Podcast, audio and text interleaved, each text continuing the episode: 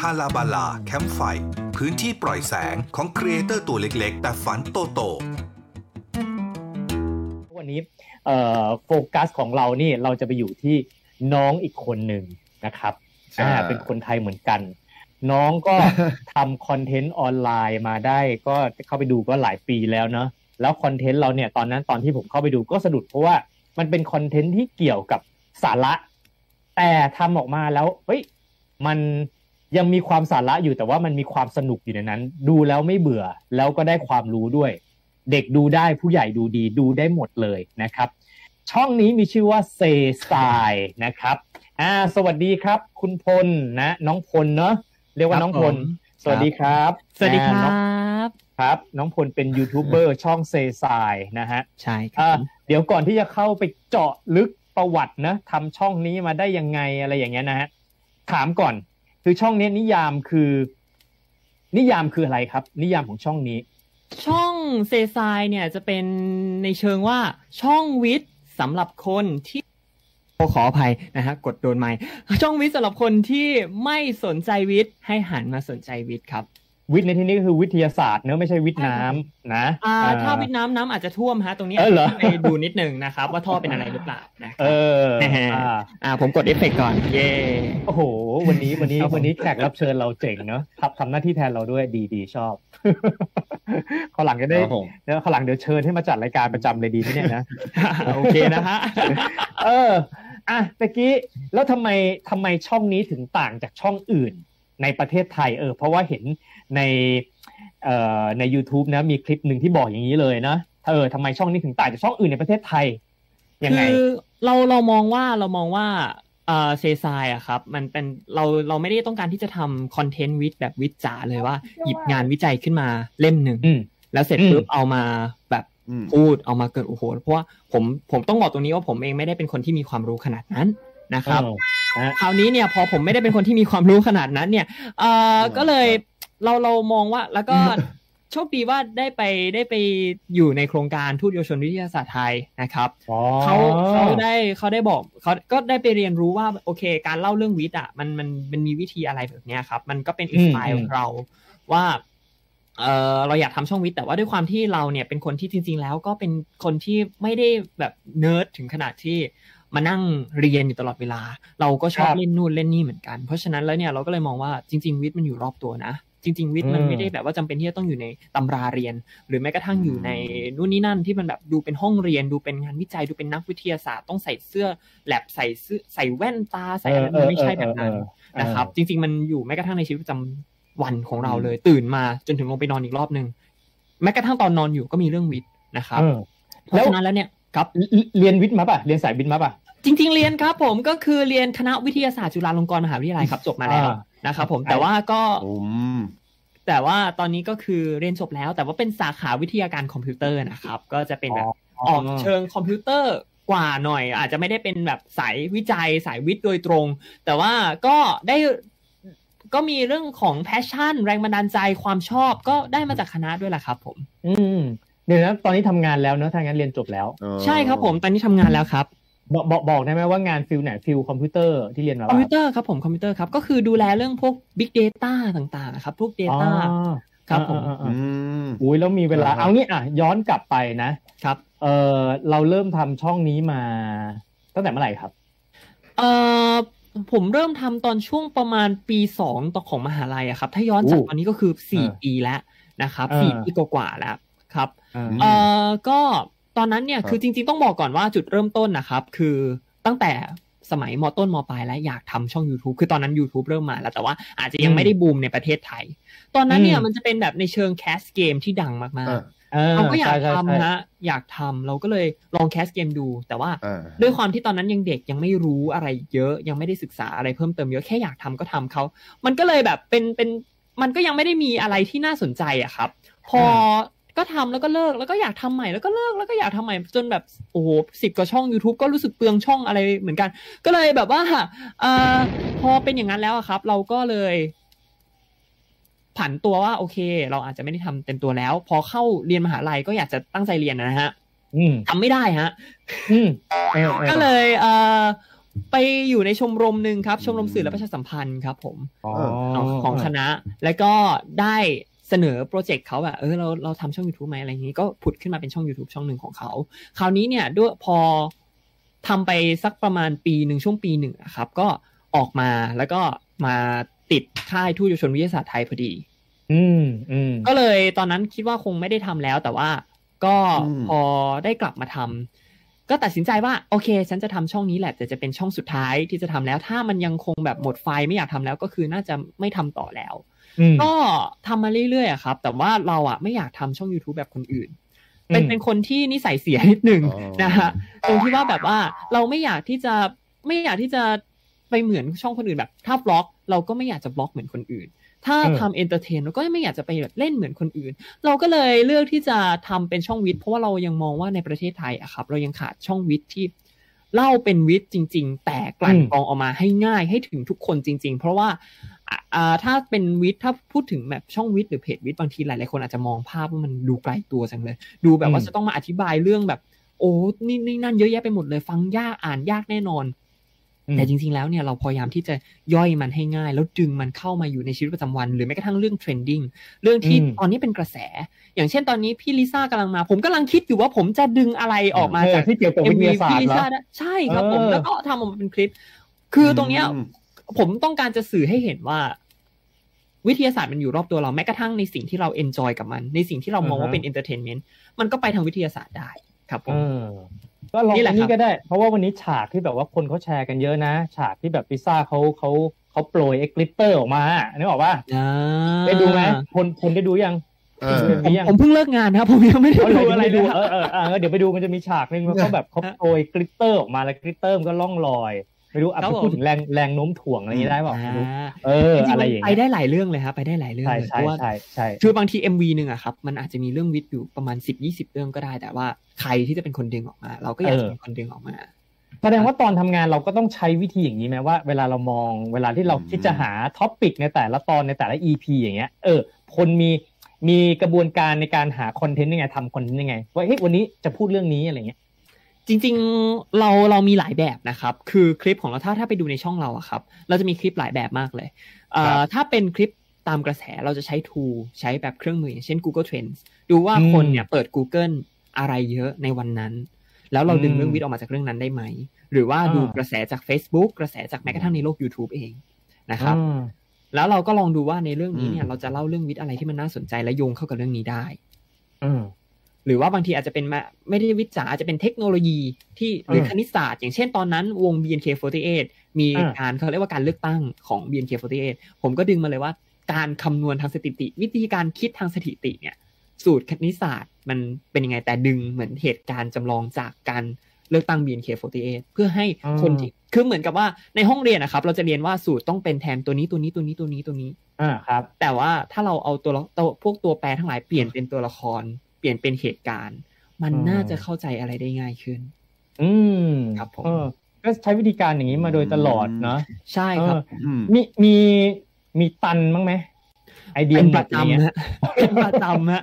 ผมพูดจริงๆ คือเหมือนกับว่าจริง ๆ แล้วอะครับ เรื่องเรื่องคอนเทนต์ที่ตันนะครับ ส่วนใหญ่จะเป็นในเชิงคอนเทนต์ตามกระแสเนี่ยเราเราไม่มีทางรู้อยู่แล้วว่าพรุ่งนี้กระแสจะเป็นอะไร แต่ว่าคอนเทนต์ที่ตันก็คือคอนเทนต์ที่ในช่วงที่ไม่มีกระแสอย่างเช่นตอนเนี้ยครับ กระแสก่อนก่อนที่พี่ลิซ่าจะมาเนี่ย มันก็ไม่ได้มีอะไรที่แรงขนาดแบบแรงถึงแล้วก็ดึงเข้าเออเรื่องวิทย์ได้ ผมก็เลยอืมมองว่า หรืออาจจะมีแต่เออผมคิดไม่ออกเออเอออะเป็นไปได้ ก็เลยอ๋อก็เลยยังไม่มีออเพราะฉะนั้นเนี่ยผมจะต้องดึงเรื่องที่เป็นอะบางทีผมมีสั่งของมา ผมก็ก่อนที่เราจะใช้เองอะรีวิวซะหน่อย แต่การเออรีวิวของตรงนี้เนี่ย นอกจากนอกจากไม่ได้สปอนเซอร์แล้ว เรายังจะเออดึงเข้ามาเรื่องวิทย์ด้วย ว่าเออโอเค ในของชิ้นนี้เนี่ย มันมีวิทยาศาสตร์ยังไงเอออ่าอะพูดถึงเรื่องสปอนเซอร์ขึ้นมาอะงั้นพี่ถามเรื่องนี้เลยเรื่องเรื่องใหญ่เหมือนกันนะคนที่แบบอยากทำคอนเทนต์อะไรอย่างเงี้ย คือตอนตอนที่คนแบบเริ่มเริ่มต้นคิดทำคอนเทนต์มา เราคิดไหมว่าเฮ้ยไอช่องของเราอะมันจะนำไปสู่การหารายได้ยังไงไหมหรือว่าเราคิดแค่ว่าเฮ้ยมันเป็นงานอดิเลกหรือคิดแค่ว่าเราอยากจะแบบ เอาความรู้เอาประสบการณ์ของตัวเองอะมาแชร์ให้คนอื่นรู้เหมือนเป็นวิทยาทานเออพลคิดยังไงนะตอนแรก จริง ๆ ตอนแรกผมไม่คิดถึงเรื่องเงินเลยครับ ผมตัดเรื่องเงินอ่าทิ้งไปเลยครับคือผมมองว่าผมอืมชอบทำผมชอบทำแค่นั้นเลยครับ ผมชอบทำคลิป ผมชอบทำสื่อ ผมชอบพูดหน้ากล้องอืมที่แบบว่าเล่าเรื่อง แต่พออะไรที่มันเป็นอะไรที่มันเป็นแบบว่าการเล่าที่เล่าเรื่องบางทีเราอาจจะไม่ได้เก่งเท่ากับการสรุปเรื่องสาระให้มันง่าย มันก็เป็นหนึ่งในความสามารถที่เราเพิ่งค้นพบอืมแล้วก็อยากลองชอบทำเราก็เลยเอาตรงนี้มา แล้วก็หลังๆมาครับ เราก็จะใช้ความชอบของตัวเอง บวกเข้าไปด้วย อย่างเช่นอืมอะผมดูอืมอ่ามวยปล้ำ WWE อืมครับ ผมชอบพวกแบบเอ่อเข็มขัดแชมป์มากๆ เนี่ยครับ ผมก็เลยไปทำเข็มขัดแชมป์ของช่องตัวเองขึ้นมา แบบตรงเอานี้จริงป่ะไหนไหนไหนไหนนะฮะมีอุ้ยเพื่อ คอนเทนต์อัฮะนนี้เอาคือคอนเทนต์อ่าฮะใช่อันนี้คือเอาคอนเทนต์ฮะอ๋อคอนเทนต์ครับอ๋อเหรอเหรอเหรอเหรอเอาคอนเทนต์แล้วตอบสนองความต้องการตัวเองล้วนๆฮะสนองนิดล้วนๆสนองนิดล้วนๆนะฮะคือตรงนี้อะครับอ๋อมันเหมือนมันเหมือนกับว่าเราชอบแต่ว่าสุดท้ายแล้วตรงนี้ผมดึงเรื่องวิทย์ยังไงมา ผมบอกว่าอืมวัสดุที่ทำมาทำมาจากอะไร มันคือสารอืมอะไรอืมแล้วที่เขาบอกว่าคำว่าชุบทอง จริง ๆ แล้วมันมีส่วนประกอบของทองจริงๆไหมแล้วเขาชุบยังไง เพราะสุดท้ายมันผ่านกระบวนการทางวิทยาศาสตร์มา อ่าอืมอืมอืมมันอืมันดึงมาได้อะครับ สุดท้ายความครับชอบของแต่ละคนมันดึงมาได้หมดเลย หรือแม้กระทั่งผมเองก็เล่นเกม ผมอ่าฮะผมอันนี้เป็นสิ่งที่เป็นอีกคีย์แมสเซจหนึ่งที่ผมอยากจะทำมากๆก็คือในเกมทุก ๆ เกมที่เราเล่นบางทีสังคมจะชอบมองว่าเกมคือตัวร้ายของการศึกษา แต่จริงถ้า แต่เกมอืมผมมองว่าผมดึงสาระวิทยาศาสตร์ออกมาจากเกมได้ และเกมไม่ใช่ตัวร้ายเลยครับ เกมเป็นสื่อที่ดีมากๆ ผมทำคลิปว่าผมเล่นเกม เล่นเกมเลยนะ Minecraft แบบเกมที่เออเด็กพี่ดูเล่นนะพี่ดูคลิปนี้ฮะที่แบบว่าเป็นเรื่องของทองทองแดงเอ๊ะใช่อะไรคนะรับผมเออนั่นแหละนั่นแหละทองแดงทองแดงแล้ทวองแดง มันมีเรื่องมันมีทองแดงมันเปลี่ยนสีในเกมแล้วของจริงล่ะมันเปลี่ยนได้ไหมเปลี่ยนได้เพราะกระบวนการทางเคมี เพราะปฏิกิริยาทางเคมี มันมันเออมันเกิดขึ้นได้อะครับเพราะฉะนั้นแล้วผมเลยมองว่า เฮ้ย อันเนี้ยมันเป็นทางที่เราไปได้นะ แล้วก็เป็นสิ่งที่ผมอยากจะเปลี่ยนแปลงสังคมเป็นเสียงเล็ก ๆ ที่อยากจะเปลี่ยนแปลงสังคมว่าวิดีโอเกม หรือแม้กระทั่งเรื่องของหนังเรื่องของความชอบของแต่ละคนเนี่ย มันไม่ใช่ตัวร้ายของการศึกษาครับ เราสามารถดึงออกมาได้ ไม่จำเป็นต้องเป็นวิทย์ภาษาอังกฤษก็ได้เออคณิตศาสตร์ก็ได้ ทุกวิชาได้หมดเลยครับ แค่ว่าเราดึงมันออกมาแค่นั้นเองอืมแม้กระทั่งบนเวทีเอาผมเนี่ยได้ไปแข่งพูดเรื่องวิทย์สามนาที เป็นภาษาอังกฤษของเฟมแลบในเอ่อ บริษัทของทาง British Council เขาจัดเป็นเฟมแลบแข่งเพื่อหาตัวแทนประเทศไปแข่งระดับโลก อืมในเวทีตรงนั้นนะครับ จะมีพวกนักวิจัย มีอาจารย์ มีแต่ละคนเยอะแยะไปหมดเลยครับ และก็มีผมที่ไม่ได้เป็นนักวิจัยจ๋าขนาดนั้น ตอนเรียนอืมมหาวิทยาลัยก็เรียนควบทั้งเอ่อวิทยาศาสตร์และนิเทศศาสตร์ ก็เลยจะมีวิชาวิทยาศาสตร์หายไปบ้างบางอัน ก็มีอืมก็เลยกลายเป็นว่าอืมอ้าว เออก็ ก็แล้วจะทำยังไงต่อ ก็เลย เหมือนเหมือนตอนนั้นผมก็เลยคิดว่า ถ้าชนะไม่ได้ เพราะว่าผมไม่คิดว่าผมจะชนะอยู่แล้ว ผมก็อยากจะเอาสิ่งที่ผมมั่นใจว่าสามารถเปลี่ยนแปลงสังคมได้ขึ้นไป วันนั้นผมแต่งคอสเพลย์เป็นตัวละครในเกมเกมหนึ่งขึ้นไปบนเวที แล้วผมเออเพราะเล่าเรื่องวิทย์จากเกมนั้นครับ เออเพื่อที่ว่าจะให้เห็นว่าแม้กระทั่งเวทีพูดวิทย์ในระดับประเทศ ที่กำลังคัดคนไปหาแข่งระดับโลกอ่าฮะผมดึงจากวิดีโอเกม วิดีโอเกมไม่ใช่ตัวร้ายครับ นี่แหละอืมที่ผมต้องการจะนำก็เสไหนนอๆพูดพูดถึงเรื่องวิดีโอเกมนะ เพราะว่าส่วนใหญ่อะเปิดเปิดรายการเรามีมีผู้ใหญ่ฟังอยู่เนาะผู้ใหญ่บางคนเขาก็จะมีความอ่ารู้รู้สึกนะว่าเกมแบบโอ้ยเด็กเล่นเกมเด็กติดเกม เดี๋ยวจะทำให้เสียการเรียนอะแต่อย่างน้องพลอย่างเงี้ยอะจบจบจุฬานะจบวิทยาศาสตร์จุฬาอย่างเงี้ย ซึ่งก็เล่นเกมมาในระหว่างเรียนก็คือก็เล่นเกมด้วยใช่ไหมตั้งแต่เด็กครับ เออ แสดงว่ามันขึ้นอยู่กับว่าจริง ๆ แล้วเกมมันไม่ได้เป็นตัวเลวร้ายอะไรเนาะเพียงแต่ว่าเราเราจะมีการแบ่งเวลายังไงอะไรอย่างนี้มากกว่า ถูกไหมเออนอกจากแบ่งเวลาแล้วครับ มันคือการที่คือการที่เรามองว่าวิดีโอเกมเป็นไม่ใช่ตัวร้ายอะครับ แต่วิดีโอเกมเป็นเป็นเป็นสื่อการสอนนะครับเพอืมราะว่าผมอืมพูดเลยว่าผมได้ภาษาอังกฤษ จากวิดีโอเกมเอ้าจริงป่ะผมได้เออยังไงเออเอ่อเมื่อก่อนนี้ผมเล่นเล่นเล่นเกมแบบ อ่าตอนเด็กๆ ผมมีเดอะซิมบ้างอะไรบ้างแต่ว่าอ่าผมไม่ผมไม่เซตเป็นภาษาไทย ผมเซตเป็นภาษาอังกฤษแล้วคำไหนผมไม่รู้อ๋อผมก็ไปหาเอาอ๋อหรือแม้กระทั่ง หรือแม้กระทั่งผมดูมวยปล้ำอย่างเงี้ยฮะมวยปล้ำเขาอยู่ที่อเมริกาเขาก็พูดเป็นภาษาอังกฤษคำไหนผมแปลไม่ออก ผมก็ไปหาข้อข้อมูลเพิ่มเติม เพราะฉะนั้นแล้วอะครับอืมมันคือจุดเริ่มต้นจากความชอบ กลายมาเป็นความรู้ เพราะฉะนั้นอืมถ้ามีเด็กๆน้องๆที่เขาชอบวิดีโอเกม ผมมองว่ามันเป็นจุดเริ่มต้นที่ดีครับ มันเป็นประกายที่ดี แต่แน่นอนครับทุกอย่างมันคือดาบสองคม ด้านอืมดีมีก็ไม่มีก็มีด้านดี ก็มีด้านไม่ดีเหมือนกันขออภัยนะฮะอืมอ่าเพราะฉะนั้นแล้วเนี่ยถ้าอะไรที่มันเยอะเกินไปมันก็ไม่ดีนะครับอืมแบบอืมเราติดกันเกินไป เล่นเยอะเกินไปมันก็ไม่ดี วันๆคิดแต่เรื่องนี้มันก็ไม่ดีครับ แต่ว่าถ้าน้อยเกินไปเลยเนี่ย บางทีมันก็จะรู้สึกแบบ เนาะเครียดมันไปปะเครียดใช่เออใช่ใช่อืมก็เลยอยากให้ว่ามีความสนุกแล้วเนี่ย มันมีสาระสอดแทรกได้อยู่ อันนี้ก็อาจจะเป็นหนึ่งคีย์เมสเซจของช่องเราได้เหมือนกันครับ เออเห็นหลายๆคลิปก็พูดแบบนั้นเนาะออเออแล้วเกมมันมันจะต้องมีประเภทไหมฮะว่าแบบประเภทไหนเป็นสื่อการสอนได้หรือประเภทไหนแบบว่าเล่นแล้วเพื่อสนุกอะไรเงี้ยหรือว่าจริง ๆ แล้วมันก็เป็นสื่อการสอนได้ทุกประเภท ผมมองว่าเป็นได้หมดเลยนะครับ เพราะว่า ก็วนอืมกลับมาครับที่ที่คำว่าวิทยาศาสตร์มันอยู่รอบตัวเรา วิทยาศาสตร์มันอยู่ในทุกอืมครับเรื่องแม้กระทั่งเกมยิงยิงๆกันเนี่ยฮะเอ่อเกมเอโดอดเออร่มลงมาเออยิง การโดดร่มอย่างเงี้ยอ่าครับทำไมโดดร่มแล้วเราถึงตกลงมาช้าลง อืมหรือแม้อ่ากระทั่งการการเรื่องของมันมีเรื่องอื่นอีกเยอะอะครับ หรือแม้กระทั่งเกมที่มันเป็นเกมพลังวิเศษนู่นนี่นั่น แล้วในโลกของความเป็นจริงเป็นได้ไหมอืมอ่า มันสามารถอืมมันสามารถไปตรงนั้นได้อะครับ จริงอืมๆผมมองว่ามันเป็นถ้าถ้าสังคมได้เข้าใจตรงนี้ แล้วดึงวิดีโอเกมออกมาให้ใช้อย่างถูกทางอืมนอกจากอย่าง e-sport เนี่ยผมก็สนับสนุนเพราะว่ามันเนอะมันคิดวางแผนอะไรหลายๆอย่างด้วย แล้วก็อ่าจริงมีหลาย ๆ อย่างเลยครับ เพราะฉะนั้นแล้วเนี่ยผมมองว่าวิดีโอเกมมันไม่ใช่ตัวร้ายเลย แต่ว่าเออตัวร้ายจริง ๆ คือการที่ทำอะไรที่มันมากเกินไปมากกว่าครับอะกลับมาที่เรื่องอืมคอนเทนต์เนอะช่องเซซายเนอะใช่คเอรับอ สี่ปีคือมันเท่าที่พี่ฟังคือเนี่ยเท่าที่คุยกับ creator หลายๆคนมันต้องเริ่มมาจาก passion ของตัวเองก่อนเนอะ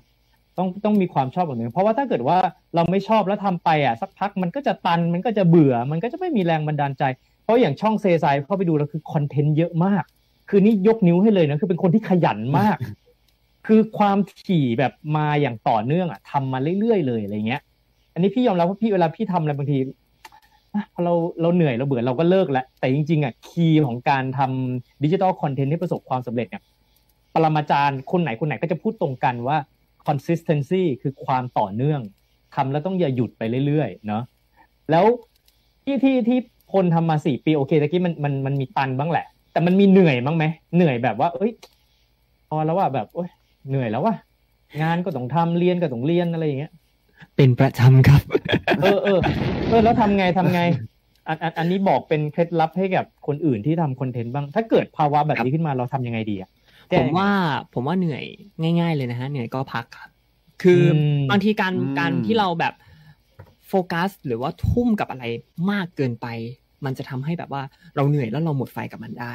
เพราะฉะนั้นแล้วเนี่ยถ้ามันมันต้องเหนื่อยทุกคนมันต้องมีความท้อแน่ๆว่า โห ฉันพยายามทำแทบตาย คนดูหลักสิบอืมคนดู หลักหน่วย ไม่มีคนติดตามอ่าอืมแต่ว่าผมผมหนึ่งคือมันเหนื่อย ช่วงเนี้ย ผมบอกเลยว่าช่องของผมอะอยู่ในช่วงพัก เพราะว่าก็ช่วงนี้มีธุระส่วนตัวค่อนข้างเยอะมากนะครับ ก็เลยอืมไม่ค่อยได้ทำด้วย แล้วก็มันเหมือนกับช่วงเดือนที่ผ่านมาเราพุชไปค่อนข้างเยอะตั้งแต่ตั้งแต่ช่วงกลางปีที่ผ่านมาครับ เราดันมันทำมันเยอะมากๆ จนเราแบบ มีความรู้สึกเริ่ม ล้ากับมัน เราเลยแบบเบรก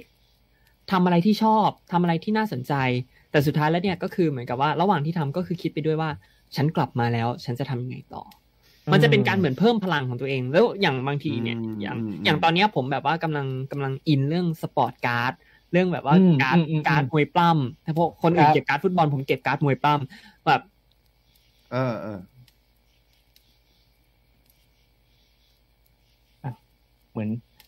เหมือนค้างป่ะอ่าเหมือนคุณพลน่าจะค้างค้างไปคุณพลค้างฮัลโหลได้ยินไหมฮะอ่กลับมาละอะต่ออินเทอร์เน็ตนะฮะอ่านะเมื่อฮะกี้พูดถึงเรื่องเรื่องเรื่องการ์ดมวยปล้ำเรื่องใช่ฮะ ก็คือใช่ใช่ผมว่ามันมันสามารถเอาไปเล่าได้ว่าเฮ้ยไอเปอร์เซ็นต์ของความน่าจะเป็นที่จะได้การ์ดที่เป็นลายเซ็นมีกี่เปอร์เซ็นต์ว่าเขาจะเขียนว่าหนึ่งต่อกี่ซองก็ว่ากันไปเออมันคำนวณออกมายังไงอืมมันสอนเออได้ครับ ตรงเนี้ย ผมก็เลยแบบ อืม มันก็เป็นไอเดียที่ดีนะแล้วก็ทำเออแล้วผมก็เลยมองว่าอะโอเค การ์ดนี้มันรึการ์ดนี้มันสะท้อนแสงได้ทำไมมันถึงสะท้อนแสงได้อะเอทอำมันก็เลยกลายเป็นว่าอืมกลายเป็นว่าแบบเรื่องที่ทำในสิ่งที่ชอบสุดท้ายแล้วเนี่ย เราก็วนกลับมาคิดว่าแล้วแล้วสิ่งที่เราอยากจะทำตรงเนี้ยกับกับอืมสิ่งที่เราชอบที่เรากำลังอินอยู่นะตอนเนี้ย มันโยงอะไรได้บ้าง บางทีสิ่งที่เราอินคนอื่นอาจจะไม่ได้อินก็ได้ฮะ แต่ว่าอืมเราทำคอนเทนต์ตรงเนี้ยเป็นเหมือนเราเสิร์ฟคนทำการการทำคอนเทนต์คือเราเสิร์ฟคนดูใช่ไหมฮะ อืมอืมแต่ว่าครับบางคอนเทนต์ผมมองว่าอยากให้มันวนกลับมาเสิร์ฟตัวเองนิดหน่อยบ้าง เออยังไงยังไง แบบว่าบางทีการคือผมมองว่า key สำคัญของการที่เราจะทำ content ที่ดีได้ ก็คือเราต้องมีความสุขกับ content ที่เราทำอ่าฮะนะครับ เพราะฉะนั้นแล้วเนี่ยอืมบางทีเราทำ ตามคนอื่นคนอื่นบอกทำคลิปเรื่องนี้หน่อยทำคลิปเรื่องนั้นหน่อยแล้วเราทำตาม โอเค มันมันสนุกมันมีความสุขแต่สุดท้ายมันจะเริ่มล้าเริ่มเหนื่อย แต่มันจะมีความชอบของตัวเองที่แบบว่าทำแล้วเรารู้สึก happy ถึงแม้ว่าคนดูจะมีแค่หลักสิบก็ตาม แต่เราทำออกมาเพื่อฉันอยากทำเหมือนเออตามใจอืมเหมือนเวลาเราเรากินแบบเพื่อให้เฮลตี้อะครับ เราต้องกินนู่นนี่นั่น แต่มันจะมีชีตชีตมิลมื้อที่แบบว่าตามใจปาก ถ้าถ้าอ่าฮะผมถ้าผมเข้าใจผิดถ้าผมเข้าใจถูกนะ มันเหมือนกับว่าเป็นมื้อที่ตามใจปากเราสักหน่อย เพื่อให้เราแบบอืมกลับมามีกำลังใจในการที่เราอยากจะทำแค่นั้นแหละครับผมเราก็เลยมีชีตมิลสามมื้อต่อวัน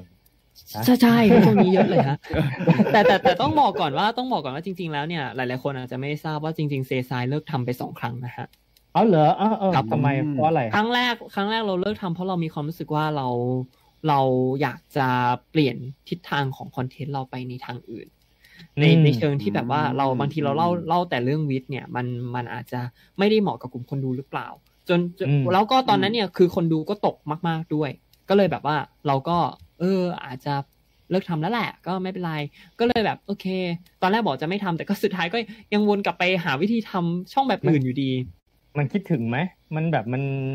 ของของของของที่มันเคยเคยๆอะใช่เคยทำมาแล้ววันหนึ่งมันหายไปอะไรเงี้ย ใช่ฮะเออเสร็จปุ๊บก็เลยแบบว่า อืมงั้นเราก็กลับมาทำฮึดอีกสักหน่อยแล้วกัน เพราะว่าสุดท้ายแล้วก็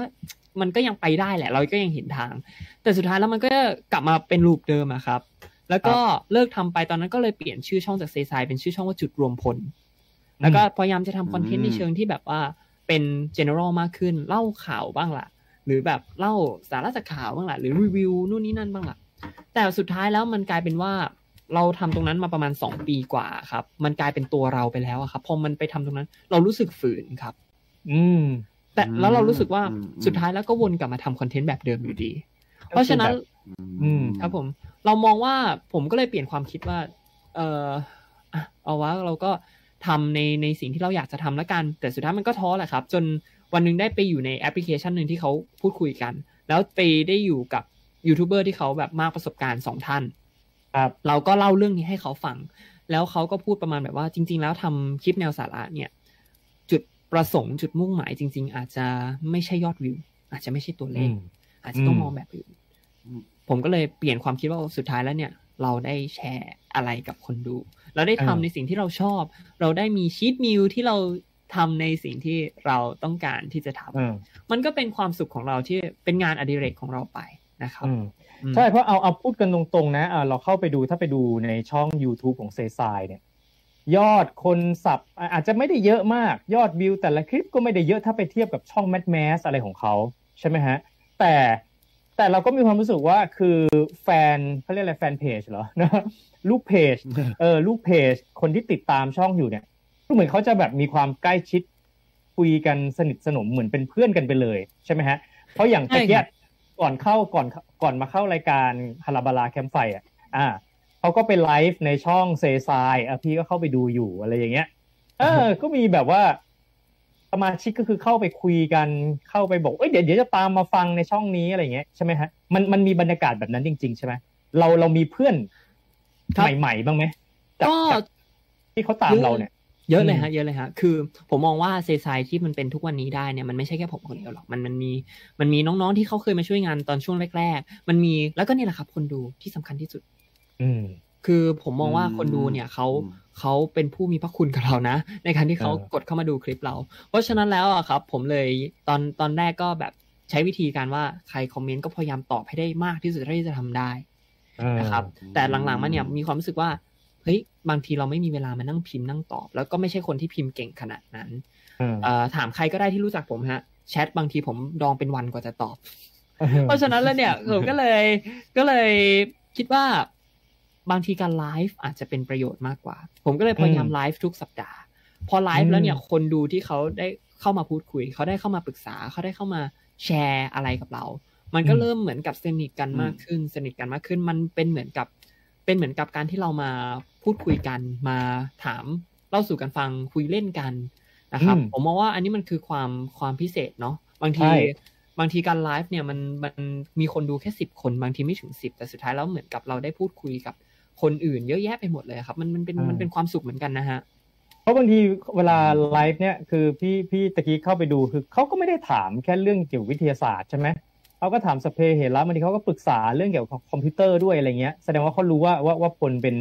ผู้เชี่ยวชาญทางด้านนี้อะไรอย่างนี้หรือเปล่า ใช่ไหมก็ก็เคยทำคลิปเรื่องแบบว่าแนวเชิงว่าโอเค how to ทำ YouTube ในเชิง คือเราจะมีคนหลาย ๆ คนที่เขาทำคลิปในเชิงว่า how to ทำ YouTube ให้ดัง how to ทเออำให้มีคนดูอืมผมเนี่ยมองว่าถ้าผมไปสอนแบบนั้นอะผมสอนตัวเองยังไม่ได้เลย แล้วผมจะไปสอนใครได้ ผมก็เลยคิดว่า อ่า โอเค งั้นเราทำในเชิงเทคนิคดีกว่าว่า YouTube เนี่ย เรื่องของกฎ เรื่องของเอ่ออัลกอริทึมหรืออะไรก็แล้วแต่ ที่แบบว่าเราสามารถนำเสนอได้ แล้วก็เราอืมสามารถแชร์ แล้วเป็นประโยชน์กับคนดูได้ บางที บางทีคำพูดมันอาจจะเป็นในเชิงเทคนิคมากเกินไป ในในคู่มือมันอาจจะเข้าใจยาก ผมก็เลยแบบเปลี่ยนว่าเอาว่าเป็นแบบนี้แล้วกันน่าจะเข้าใจ ง่ายกว่าเออก็เลยมาทำเออตรงนี้ด้วย เป็นจริงๆแล้วของเรามันไม่ได้วิทยาศาสตร์จ๋าหรอกครับมันเป็นวิทยาศาสตร์และเทคโนโลยีเออครับ มันก็ไปได้หมดอืมแบบมันไม่แบบไม่ได้ลึกมาก คือจริง ๆ บางบางเรื่องก็ลึกแหละเนอะแต่ว่าเรามาเล่าง่าย ๆ ภาษาภาษาแบบฟังกันเองเข้าใจง่าย ๆ อะไรเงี้ยเนาะไม่ใช่วิชาการมากนะฮะใช่ครับอะแต่แต่ผมก็ต้องระวังนิดนึงเนาะเพราะว่าบางทีการที่เราแบบ over generalize ให้มันง่ายเกินไป บางทีเราพลาด key message อะไรไปบางอย่าง เออเอันนี้อันนี้ก็เป็นเรื่องสำคัญผมก็เลยมองว่า อันนี้อาจจะอาจจะเป็นสิ่งที่ผมยังต้องไปพัฒนาตัวเองต่อไปแหละครับ ครับอะไรเห็นเห็นเห็นเอ่อแฟนจาก YouTube เนอะก็ตามเข้ามาฟังในในรายการเราตอนนี้อยู่เนอะจริงๆ จะถามว่าเผื่อแบบมีใครอยากจะถามพี่พลในเรื่องอะไรก็ เออพิมพ์ถามมาได้แต่จริงๆอะคือเขาไลฟ์ของเขาอยู่แล้วนะไม่เป็นไรอ้าวแต่เดี๋ยวเดี๋ยวเบรกหนะเดี๋ยวเรามาคุยกันต่อโดยเฉพาะอย่างยิ่งในประเด็นที่ว่า เรามองช่องเซซายต่อไปในอนาคตเนี่ยวางแผนเอาไว้ยังไงบ้างนะ แล้วก็เอ่อที่ผ่านมาทำมา เดี๋ยวจะมานั่งนับกันว่าประประมาณกี่ร้อยกี่พันคลิปนะครับ คลิปไหนที่ตัวเองทำชอบที่สุด คลิปไหนที่ตัวเองทำแล้วแบบเอ้ยเอ้ยทำอะไรออกไปเนี่ย คลิปไหนตัวเองทำแล้วแบบอุ้ยเฟลสุดหรืออะไรอย่างเงี้ยนะ เออ เดี๋ยวเรากลับมาในช่วงหน้าตอนนี้พักกันสักครู่ก่อนนะครับ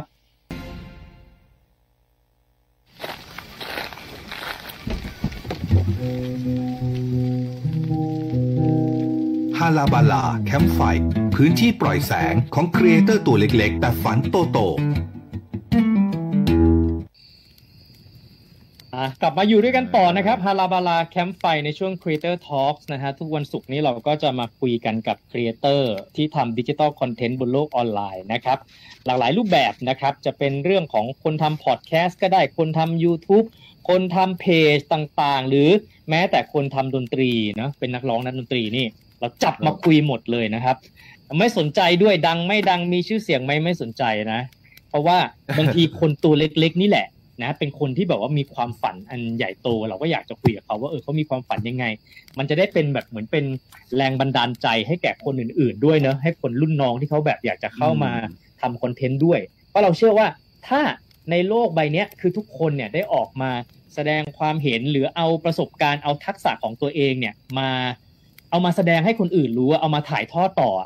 มันเป็นประโยชน์แก่โลกใบนี้นึกออกไหมแทนที่ทุกคนจะเก็บเอาไว้ในใจ อะไรอย่างเงี้ยนึกออกไหมเออความความชอบของตัวเองเนี้ยได้โชว์ออกมาปุ๊บเนี่ยอะไรที่มันมีหลากหลาย ให้คนได้เลือกเสพมันก็ย่อมดีนะฮะรายการเราก็เลยมีภารกิจอย่างเงี้ยนะครับ อยากจะให้ได้ได้เอาตัวอย่างมาให้ทุกคนได้เป็นแรงบันดาลใจด้วยนะครับ อืมในขณะเดียวกันเราก็จะได้ไปเจออาจจะแบบเป็นบางช่องที่ คนดูเขายังไม่เยอะ หลายคนอาจจะยังไม่รู้จักนะฮะ แต่เราจะได้ไปทำความรู้จักแล้วเอามาแนะนำกันนะครับ เหมือนอย่างวันนี้นะฮะ ก็เป็นน้องพลซึ่งเป็นเจ้าของช่องเซซายนะครับ เป็นช่องเกี่ยวกับวิทยาศาสตร์ แต่พูดคุยด้วยเรียกว่าเอ่อง่ายๆ สบายๆนะครับอะกลับมาคุยกันต่อกับน้องพลยังอยู่นะ ยังอยู่กับเรานะฮะอยู่ครับผมอ่าอะตะกี้ถามไปนะว่าใน YouTube ที่ทำอะ ตั้งแต่สี่ปีที่แล้วไปถึงตอนเนี้ย ได้นับไหมว่าตัวเองทำมากี่คลิปแล้วเนี่ย คือถ้าเป็นถ้าเป็นรายการปกติอะฮะรายการปกติเราจะมีตัวเลขรายการบ้างอยู่แล้วนะครับ ก็อืมตอนเนี้ยนะตอนเนี้ยจะถึงที่ประมาณหนึ่งร้อยเก้าสิบเอ็ดอืมแต่ว่าแต่ว่าต้องบอกก่อนว่ามันจะมีบางคลิปที่หายไป เพราะว่ามคือเราเราต้องเข้าใจว่าเรื่องเรื่องราววิทยาศาสตร์มันมันมันมีการเปลี่ยนแปลงได้ เพราะฉะนั้นแล้วเนี่ย บางทีถ้าข้อมูลมันไม่อัปเดต เราก็จะไม่เก็บไว้ แล้วก็ตัดอ๋อทิ้งไปอย่างเช่น ช่วงต้นปี 2020 มีเรื่องของโรคระบาดใหม่เกิดขึ้นเออเอออ่า แต่ว่าตอนนั้นเรายังไม่ได้รู้จักกับมันในนามโควิด เรารู้จักกับมันในอีกนามหนึ่งอืมเรายังรู้จักกับมันน้อยอยู่ ตอนนั้นผมก็ cover เรื่องนี้ครับ แล้วก็กลายเป็นว่าแบบมันกลายเป็นเรื่องใหญ่มากขึ้น คนรู้จักกับมันมากขึ้น ก็เลยอืมเอาเป็นว่าเราเอาออกดีกว่า เพราะว่า เออเราอยากให้เป็นข้อมูลที่ตรงมาจาก คุณหมอ แล้วก็เป็นข้อมูลที่ถูกต้องเพราะว่ามันเป็นเรื่องใหญ่แล้วนะฮะตรงนี้เราก็พยายามจะคีปทำทุกอย่างให้มันถูกต้องที่สุดนะครับ อืมอืมพี่ถามหน่อยขั้นขั้นตอนการทำงานของพลเนาะเวลาทำเนี่ย ไล่มาเลย เอาตั้งแต่ตอนเริ่มต้นเลยว่าเอ้ยเอ่อตั้งแต่เริ่มคิดคิดจะทำทำ content ทำ top topic นี้อะไรเงี้ย ไล่มาจนกระทั่งถึงตอนสุดท้าย up ขึ้นไปเนี่ยทำยังไงบ้าง ก็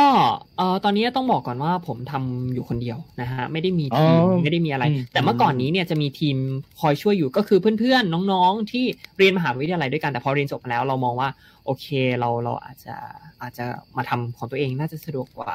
ทั้งเรื่องอืมหลายๆเรื่องนะครับ ก็เลยแบบแต่จริงๆผมก็ต้องขอบคุณพวกเขานะ เพราะว่าถ้าไม่มีพวกเขาก็ไม่มีวันนี้นะฮะอืมอืมก็เอ่ออมตอนแรกก็ต้องคิด content ก่อนนะครับ อย่างแรกเลยก็คือ พอมันเราเราอาจจะไม่ได้เริ่มด้วย keyword ของวิทย์ขนาดนั้น เราอาจจะไม่ได้เริ่มที่ว่าปฏิกิริยานี้แต่เราเริ่มต้นด้วยเรื่องที่เราสนใจ หรือว่าอืมเรื่องที่เราต้องการจะเป็น keyword อย่างเช่น เกมนี้กำลังมาแรง อืมเราดึงเรื่องอะไรจากเกมนี้ได้บ้างเฮ้ยเรื่องนี้กำลังมาแรง หรือว่าแม้กระทั่งเรื่องนี้เฮ้ยน่าสนใจว่ะ แล้วเราจะดึงยังไงได้บ้าง แล้วก็อืมสุดท้ายแล้วเนี่ย พอเราได้อืม key message ของตรงนี้เราเราได้ key message เราก็เอามาดึงเข้าเรื่องวิทย์ว่าไอหัวข้อตรงเนี้ย เราดึงเรื่องวิทย์มาแล้ว หัว topic ของวิทย์คืออะไร จากนั้นเราต้องไปหาข้อมูลครับการหาข้อมูลเนี่ยบางที ผมไม่ได้แค่แบบว่าเปิด Google เว็บเดียว หาเจอจบไม่ไม่ผมจะต้องแบบหาจากเว็บที่ดูว่าโอเคน่าเชื่อถือนะ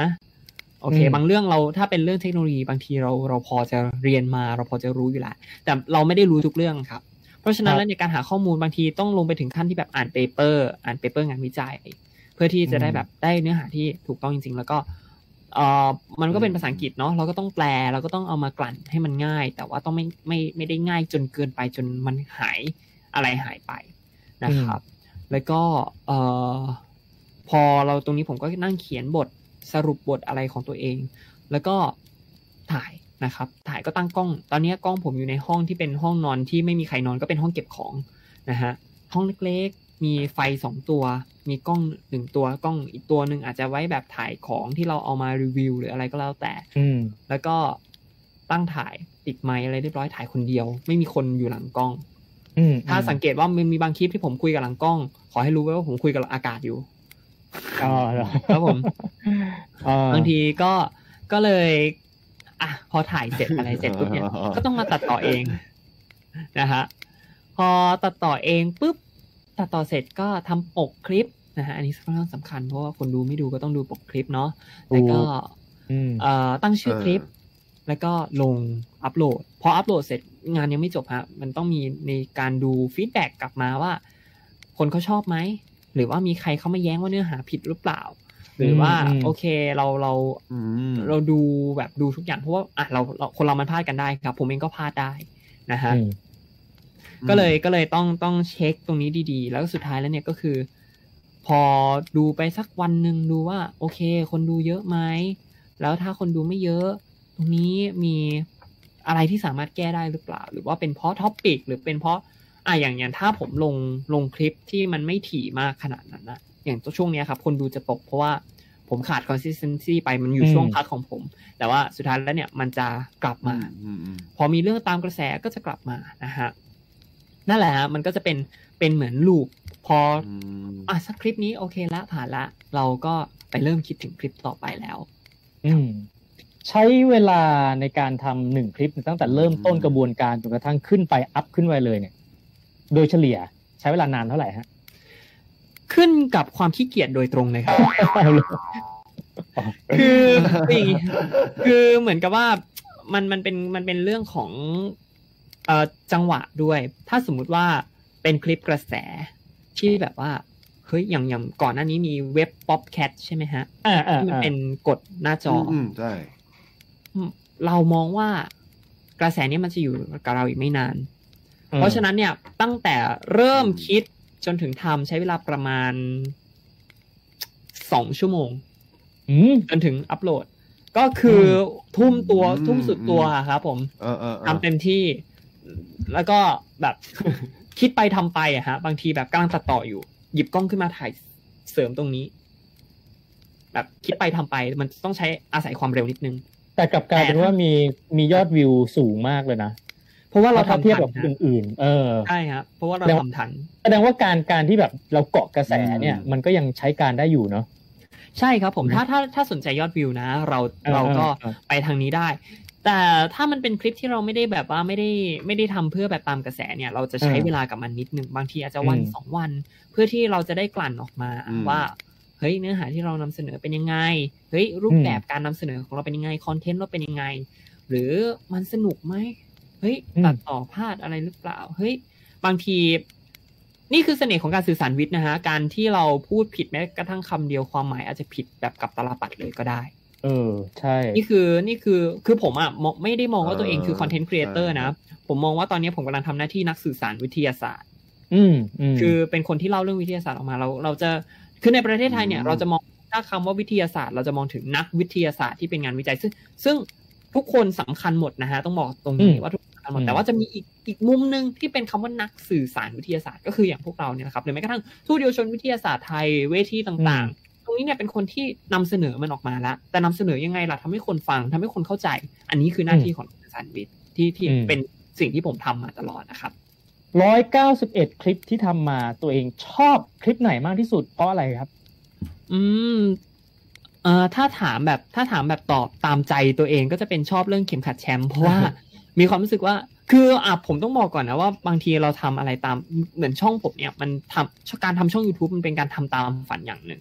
คราวนี้เนี่ยมันเป็น big dream คราวเนี้ยแต่ละในฝันตอนเด็กๆ เราก็จะมี small dream นู่นนี่นั่นเต็มไปหมดเออนะครับหนึ่งในฝันก็คืออยากจะมีเข็มขัดแชมป์เพราะผมดูมวยปล้ำตั้งแต่เด็ก อยากจะมีเข็มขัดแชมป์มวยปล้ำของตัวเอง ที่เป็นลายตัวเองออกแบบเองอะไรเอง เออเออเออผมก็เลยทำแล้วก็ไปสั่งเขาทำจนมันออกมาเป็นเข็มขัดแชมป์อืมที่มันเหมือนของจริงมาก ๆอะครับเออแล้วก็สุดท้ายก็มีมันก็เลยการเป็นการทำสองฝันสำเร็จในอืมครั้งเดียว ผมก็มีความรู้สึกว่า ใช่คืนนั้นรับเดียวได้นกสองตัวอะไรทำนองนั้นเนาะเหมือนเป็นเออมันเป็น experience ที่แบบว่าอืมผมผมจะไม่ชอบคำหนึ่งเลยก็คือคำว่าเสียดายทำไมฉันไม่ทำแบบนี้ทำไม คือชีวิตคนเรามันก็มีเวลาจำกัดนะฮะ การที่เราได้ทำอะไรที่อืมที่แบบ อยากจะทำจริง ๆ มันมันมีค่าครับ ผมก็เลยมองว่าณตอนนี้เราได้ทำสองอย่างที่เรารู้สึกว่าชอบจริง ๆ นะ แล้วก็มันมีค่าจริง ๆ แล้วก็ทำใน concept ของตัวเองไม่หลุด concept ด้วยเพราะยังคงเล่าเรื่องวิทย์อยู่อืมผมก็เลยมองว่าเนี่ยแหละครับ มันมันอืมมันเป็นสิ่งที่ผมรู้สึกชอบ แต่ถ้าถามว่าคลิปที่รู้สึกว่าชอบจริง ๆ เลยเนี่ย ที่แบบว่าชอบในเชิงของความเป็นเซซายเนี่ย ต้องย้อนกลับไปช่วงแรก ๆครับ จะเป็นเอ่อตอนนั้นเนี่ยก็คือได้มีโอกาสไปออกรายการวิทยุอีกรายการหนึ่งเนาะนะฮะครับเป็นจันช็อกโลก ซึ่งเขาโทรเข้าไปแล้วก็แบบว่าตอบคำถามแบบเล่นๆสนุกๆขำๆกัน แล้วก็อืมอืมจะได้ของรางวัลที่แบบขำๆอะฮะไม่ได้เป็นรางวัลใหญ่ ตอนนั้นผมได้ปูนที่เขาไว้ทานกับหมากครับเออแล้วผมก็เลยบอกว่า โอเค เราได้ปูนมา เราไม่ไม่กินอยู่แล้ว เราจะทำอะไรได้ล่ะ ก็เลยเอ่อตอนนั้นเอาปูนมาแล้วก็อธิบายว่าปูนเนี่ยทางเคมีมันคืออะไรอืมอ่าได้คอนเทนต์แล้ว ได้ก็ก็ได้ก็เลยกลายเป็นคอนเทนต์อืมผมก็เลยอืมอืมอันเนี้ยมันเป็นเหมือนกับความความเป็นสัญลักษณ์ว่าอ่านี่แหละ คือความเซซายที่ว่าฉันทำเรื่องวิทย์ได้เข้ากับทุกเรื่อง อีกคลิปหนึ่งที่ชอบก็คือคลิปเกม Minecraft เนี่ยแหละครับอ๋อ ที่มีความรู้สึกที่ว่าเราคุยกันอืมใช่มันมันเป็นสิ่งที่เรา stand for มานานมาก ๆ แล้วเราก็เลยคิดว่านี่แหละครับคลิปที่ชอบก็ประมาณนี้แล้วคลิปไหนที่มีผลตอบรับดี ที่แบบคนแบบชอบคน feedback ดีอะไรเงี้ยฮะก็จะมีคลิปสองคลิปนะฮะที่ที่ที่มี feedback ดีคลิปแรกก็คือ เป็นคลิปเหมือนคลิปที่เปิดตัวช่องเราเลยมั้งฮะเป็นคลิปเอ่อ vlog งานฟุตบอลประเพณีจุฬาธรรมศาสตร์ เออคือเราก็ไปถ่ายอะครับ แล้วเราก็ตอนนั้นไม่ได้เป็นวิทย์ด้วยเป็นเชิงว่า ให้รู้ว่ามีอะไร ก็คือการแปลอักษรเนี่ย เราเห็นแบบภาพกันไกลๆแต่เราไม่รู้ว่าอ่าข้างบนคนข้างบนน่ะ เขาใช้ชีวิตกันอยู่ยังไง ภาพที่เห็นใหญ่ ๆ ตรงนั้นน่ะ มันเกิดจากอะไร ก็เลยทำบล็อกตรงนั้นไป แล้วก็คนดูตอนนั้นก็คือขึ้นหลักแสน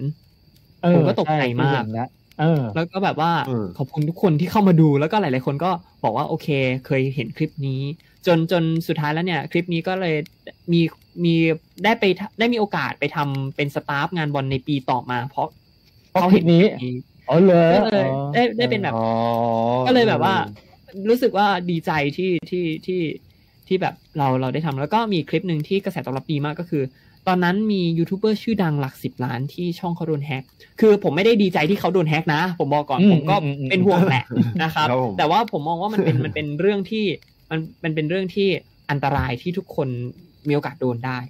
ทั้งหมดเลย ไม่ใช่แค่ช่องอืมสิบล้าน หลักล้านก็มีโอกาสโดนได้ แสนหมื่นพันร้อยสิบโดนได้หมด ผมก็เลยครับมองว่าตอนเนี้ย อันเนี้ยอาจจะเป็นการยกตัวอย่างที่ดี เพราะว่าตอนนั้นเนี่ยผมเห็นคนมาสรุปเต็มเลยนี่เขาโดนแฮกแบบนี้ แล้วเอาช่องถูกเปลี่ยนเป็นแบบนี้กลายมาเป็นแบบนี้ แต่เราไม่ครับเรามาอธิบายว่าตรงนี้เนี่ยคือเรื่องของความปลอดภัย เรื่องของ phishing อีเมลที่เข้ามามันคืออะไร ผมไม่ได้บอกว่า ผมไม่ได้บอกว่าเขาโดนแฮ็กเพราะอะไร ผมไม่ได้บอกว่าสาเหตุของการโดนแฮ็กจริงๆ หรือใครเป็นคนแฮ็กแต่ผมอะดึงเหตุการณ์นี้ขึ้นมา เอามาโยงกับเหตุการณ์ที่เคยเกิดขึ้นกับต่างประเทศ แล้วเขาหาสาเหตุเจอแล้ว ว่ามันมีความคล้ายกัน แล้วเราเล่าสาระจากไอ้ที่คล้ายๆ เพราะว่าสุดท้ายแล้วเนี่ยมันคือเรื่องภายในของช่อง YouTube ของพี่เขาว่าเราไม่เข้าไปยุ่งละกัน ว่าอืมโอเคเกิดอะไรขึ้นแต่สุดท้ายแล้วเนี่ยมันมันคือมันคือการที่เราเนี่ยดึงเหตุการณ์แค่เหตุการณ์ แต่สุดท้ายเอาสาระมาเล่าเพื่อให้สุดท้ายคนได้รู้มากขึ้นว่าจริง ๆ แล้วเรื่องพวกนี้มันคืออะไรในสายเทคโนโลยีนะครับซึ่งเดี๋ยวเราจะเอาคลิปเนี้ยมาเปิดเป็นตัวอย่างให้ให้ให้ฟังเนอะสำหรับใครที่เอ่อตอนนี้ฟังอยู่แล้วยังไม่ได้รู้จักช่องเซซายจะได้พอพอรู้เป็นตัวอย่างว่า เออ ช่องช่องเซซายเนี่ยทำคอนเทนต์ประมาณนี้ แล้วก็น่าที่จะเข้าไปกดไลค์กดติดตาม กดไปเป็นกด subscribe ไปอะไรอย่างเงี้ยนะครับ แต่ว่าก่อนอื่นเดี๋ยวเดี๋ยวถามอีกนิดนึงนะครับว่าเอ่อมองอนาคตของช่องตัวเองยังไงครับ คนได้วางแผนอะไรยังไงต่อไปไหม หรือว่าทำกันวันต่อวันไปเรื่อยอ่าจริง ๆ เมนโกหลักสุดๆเลยอะครับ ชีวิตหนึ่งอะผมอยากจับโล่เงิน YouTube คือเออเออเออเออเออผมไม่เออผมไม่คิดถึงโล่ทองด้วย ผมไม่คิดถึงอ่าโล่ทองด้วยเพราะว่าผมคิดว่าชีวิตเนี้ยไม่น่าจะไปถึงล้าน ไม่น่าจะมีคนมาติดตามผมถึงล้าน แต่ว่าถึงแสนน่ะ ตอนนี้เราหมื่นแล้ว เราเราเออก้าวไปได้แล้ว อีกครับหลักเดียวนะเราฮึดหน่อยนะครับ ก็อยากจะจับโล่เงิน YouTube นะครับ แต่ว่าอืมถ้าถามว่ามองก็ยังคงความเป็นเซซายของเราต่อไปก็คือ เราเรายังผลักดันเป็นประกายเล็กๆอะครับ ว่า วิทยาศาสตร์มันอยู่รอบตัววิทยาศาสตร์ไม่ได้ยากวิทยาศาสตร์คือเรื่องของทุกคน แล้วประกายเล็ก ๆ ประกายไฟเล็ก ๆเนี่ยครับวันหนึ่งเนี่ยมันจะกระเด็นไปเรื่อยๆแล้วมันจะไปจุดติดกับบ่อน้ำมันแห่งหนึ่งและไอ้อืมบ่อน้ำมันตรงเนี้ยมันจะกลายเป็นว่าเรื่องวิทยาศาสตร์ คือเรื่องที่ทุกคนพูดถึง คือเรื่องที่อืมบูมในประเทศไทย และคือเรื่องที่ทุกคนให้ความสำคัญ อันนี้คือแฟเรื่องนที่ๆตอนเนี้ยที่เขาเข้ามาคุยกับเราที่เราเห็นนะมีวัยไหนบ้างครับพลโอ้กว้างมากครับคือมันเด็กๆเด็กๆก็มีมีเด็กเนาะใช่ครับน้องๆเด็กๆก็อ่าเยอะ แล้วก็จะมีแบบวัยวัยประมาณผมเนี่ยก็มีวัยอืมวัยรุ่นหน่อยสักมหาลัยหรือว่าแบบครับมปลายอ่า แล้วก็จะมีวัยที่เป็นแบบว่าอ่าระดับคุณพ่อคุณแม่คุณลุงคุณป้าเลย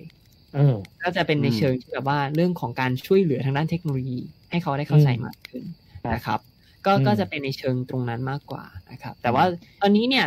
เห็นอย่างนี้ก็อยากจะลองโฟกัสกับทางที่เป็นทางวัยรุ่นมากขึ้นนะครับผมแล้วก็จริงๆแล้วแต่เราก็ยังคงความเป็นเซซายอยู่ เพราะว่าเซซายเรามองว่ามันสำหรับทุกคนนะครับ มันไม่ได้มีเส้นแบ่งว่า เฮ้ย เราจะต้องทำให้คนอายุเท่านี้เท่านั้นนะ เรามองว่าทุกคนสามารถเข้าถึงวิทยาศาสตร์ได้อะครับ เราก็อยากจะให้มันเป็นจากประสบการณ์ที่ทำมาสี่ปีนะฮะ มีคำแนะนำอะไรให้แก่คอนเทนต์ครีเอเตอร์ที่เป็นอาจจะเป็นคนใหม่ๆ หรือว่าแบบเฮ้ยอยากทำมั่งอะไรเงี้ย แต่ว่าอยังไงดีอะไรเงี้ย ให้ให้ให้ให้เป็นข้อแนะนำแก่เขาบ้างครับ ก็ ถ้าจะแนะนำว่าทำยังไงให้ดังเนี่ย ผมก็ต้องแนะนำตัวผมเองก่อนเพราะว่าผมก็ไม่มั่นใจเหมือนกันว่าทำยังไงนะครับ แต่สุดท้ายแล้วครับอยากให้อยากให้ทำแล้วมีความสุขมากกว่าอืไม่ใช่มานั่งคิดอืมว่าแบบว่าฉันทำเพื่อที่จะรวย ฉันทำอืมเพื่อที่จะมีคนดูเยอะฉันทำเพื่อที่จะดัง อยากให้อืมทำในสิ่งที่ตัวเองเชื่อทำเพื่อความ passion ที่ตัวเองเชื่อมาโดยตลอด และก็ทำให้ตัวเองมีความทำเพื่อตัวเองมีความสุข แค่นั้นแหละครับ ผมมองว่ารอยยิ้มจากความสุขจริง ๆ ของคนที่อยู่หลังกล้อง มันจะส่งออกไปถึงคนที่เขากำลังดูอยู่บนหน้าจอ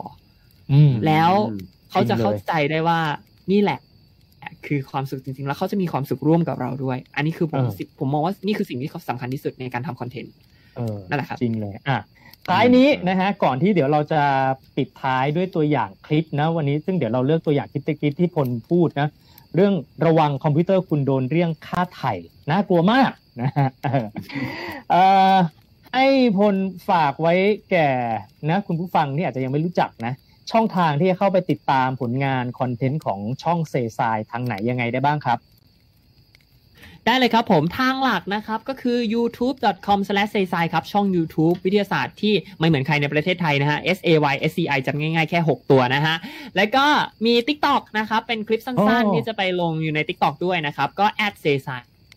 เลยครับ แล้วก็เพจ Facebook อ่าพิมพ์คำว่า saysai ก็น่าจะเจอเลยครับผม ทั้งสัทั้งสามอืมช่องทางคอนเทนต์ต่างกันไหมหรือว่าเราเอามาใช้กระจายทุกเอ่อช่องทางเหมือนกันส่วนใหญ่คอนเทนต์ผมจะยึดหลัก3 R นะครับ reuse recycle reduce นะฮะโอเคลดการทำงานคือเหมืนะอนฮะกันนะฮะ recycle content นะฮะครับผมอ่าฮะนะฮะเพื่อธรรมชาติฮะแต่ว่าใน TikTok บางทีมันแค่มันมันนาทีเดียวไง ใช่ไหมมันอย่าง TikTok ต้องไปก็จะเป็นทำใหม่ปะ อ่าบางทีตัดสั้นๆ ครับ แต่บางทีก็มีอ๋อถ่ายใหม่ครับผมครับอ๋อโอเคอะก็เข้าไปติดตามนะ เป็นคอนเทนต์ดีๆ อีกช่องหนึ่งนะ ที่รายการฮาราบาลาแคมป์ไฟเราก็เราทีมงานเราก็ไปดูมาแล้วแล้วเราก็ชอบนะครับ เราก็เลยอยากจะเอามาแนะนำมาเผยแพร่กันต่อนะครับ ให้ทุกคนได้ไปลองนะฮะอย่างที่บอกนะฮะเป็นได้ความรู้ด้วยแล้วแบบไม่เครียดนะดูสนุกนะครับดูตัวอย่างเป็นยังไงเดี๋ยวเราจะได้ลองฟังกัน วันนี้ขอบคุณน้องพลมากเลยนะครับครับ ขอบคุณมากครัสวัสดีครับบสวัสดีครับขอบคุณผู้ฟังด้วยนะครับ แล้วรายการเรากลับมาพบกันใหม่ในวันจันทร์นะครับ วันนี้ลาไปก่อนสวัสดีครับ สวัสดีครับ ทุกคนเคยได้ยินคำว่าเรียกค่าไถ่ใช่ไหมล่ะครับ แต่ถ้าผมบอกว่าคอมพิวเตอร์ก็ถูกเรียกค่าไถ่ได้ และไม่ใช่แค่ค่าไถ่เหมือนกัน วันนี้ครับเราจะมาดูกันว่ามันคืออะไรกันแน่แล้วมันเป็นยังไงแล้วมันจะเกิดขึ้นได้ยังไง เราป้องกันได้ยังไง ดูให้จบคลิปนะครับ สวัสดีครับผมพลครับ และนี่คือเซซายครับ วันนี้ครับเราอยู่กับเรื่องของเรียกค่าไถ่คอมพิวเตอร์เลยครับ ตรงนี้เนี่ยมันมีชื่อเป็นทางการของมันครับ ชื่อเป็นทางการของมันก็คือ ransomware ครับ ซึ่งมันก็มาจากคำว่า ransom malware แหละครับ แปลตรงตัวนะฮะคำว่า ransom แปลว่าค่าไถ่แหละครับ ส่วนคำว่า malware นะครับก็คือโปรแกรมที่ถูกออกแบบมา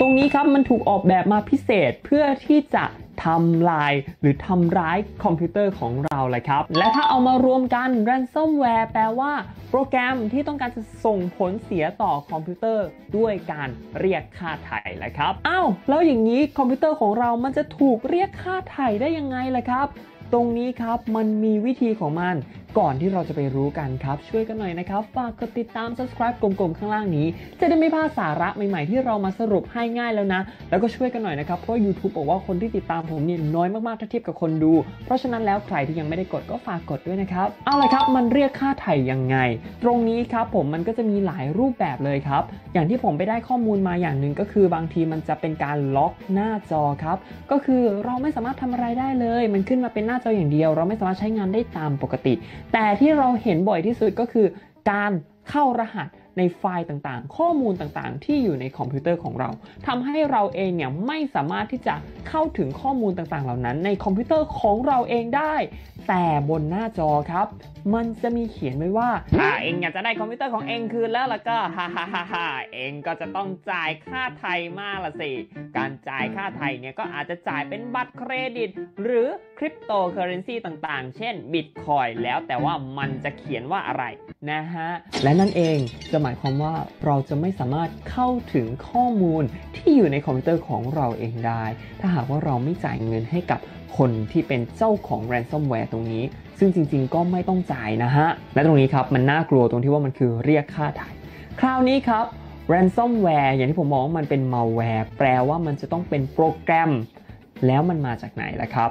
คลิปที่แล้วแล้วแล้วแล้วแล้วเนี่ยผมได้พูดว่ามันมีเรื่องของ phishing อีเมลต่างๆ ที่เข้ามาหลอกเรา คราวนี้ถ้าเราหลงกลหรือเราโดนหลอก จากอีเมลต่างๆ เหล่านั้น ใครที่ยังไม่ได้ดูคลิปเรื่อง phishing กดปุ่ม i ข้างบนแล้วไปดูหลังจากคลิปนี้จบนะฮะ เพราะว่ามันเป็นเรื่องต่อกันนะครับ แต่เอาสรุปง่ายๆแล้วกันว่ามันเป็นอีเมลที่เข้ามาหลอกเราครับ ตรงนี้เนี่ยถ้าเราตกหลุมพรางมันแล้วเราไปกดลิงก์ ในลิงก์นั้นเนี่ยมันก็อาจจะมีซอฟต์แวร์ที่เป็นตัว ransomware ตัวนี้ซ่อนอยู่ หรือบางทีครับมันอาจจะซ่อนอยู่ในสิ่งที่แนบมากับอีเมล เพราะฉะนั้นแล้วตรงนี้เนี่ยมันเข้ามาได้หลายรูปแบบเลยนะครับ และเราก็เคยได้ยินข่าวถึงเรื่องของการเรียกค่าถ่ายคอมพิวเตอร์เนี่ยมานัดต่อนัดต่อนัดแล้ว และคุณเองก็คงจะไม่อยากโดนเรียกค่าถ่ายในคอมพิวเตอร์ใช่ไหมล่ะครับ เพราะฉะนั้นแล้วครับวิธีการป้องกัน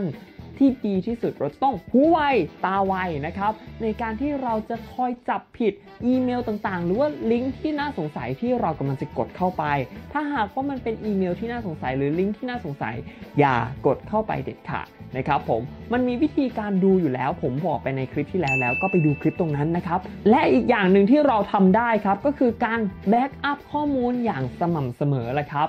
การที่เราเก็บสำรองข้อมูลไว้เนี่ยที่โดยเฉพาะที่เป็นข้อมูลสำคัญสำคัญครับ มันจะช่วยทำให้ถึงแม้ว่าตรงนี้เนี่ยเราจะไม่สามารถเข้าถึงไฟล์ในคอมพิวเตอร์เราได้ เรายังมีอีกแหล่งหนึ่งที่เก็บไว้ได้อยู่แหละครับ เรื่องราวของ ransomware หรือการเรียกค่าถ่ายคอมพิวเตอร์เนี่ยเราเคยได้ยินนะครับไม่ว่าจะเป็นต่างประเทศหรือแม้กระทั่งในประเทศเราเองก็ตามครับ เพราะฉะนั้นแล้วเนี่ยการที่เราหูไวตาไวนะครับและรู้เท่าทันเทคโนโลยี รวมไปถึงเรื่องอื่น เรื่องวิทยาศาสตร์อื่นๆเนี่ยนอกจากเรื่อง ransomware แล้วในทุกๆ เรื่องครับ มันจะทำให้เราเนี่ยมีความปลอดภัยมากยิ่งขึ้นและไม่ว่าจะเป็นข้อมูลในคอมพิวเตอร์ ตัวเราเองหรืออะไรก็แล้วแต่ เรื่องของวิทยาศาสตร์และเทคโนโลยี สามารถตอบโจทย์ ตอบคำถาม และช่วยเราได้ อยู่เสมอ และผมเองครับจะทำหน้าที่นักสื่อสารวิทยาศาสตร์ที่จะคอยสรุปเรื่องต่างๆ เหล่านี้ให้ง่ายแล้วนะ และทำให้มันสนุกยิ่งขึ้นแหละครับ ถ้าชอบคลิปแบบนี้แล้วก็อย่าลืมกดไลค์กดแชร์และกด subscribe ให้กับพวกเรากลุ่มๆข้างล่างนี้เลยครับ และดู 2 คลิปนี้ครับข้างบนคือรายการของเราทั้งหมดเลย และข้างล่างคือคลิปที่ YouTube คิดว่าคุณควรดู จะเป็นคลิปอะไรก็อย่าลืมดูนะครับสำหรับวันนี้ผมมอนจากเซซายขอตัวลาไปก่อนเจอกันใหม่คลิปหน้าครับ สวัสดีครับ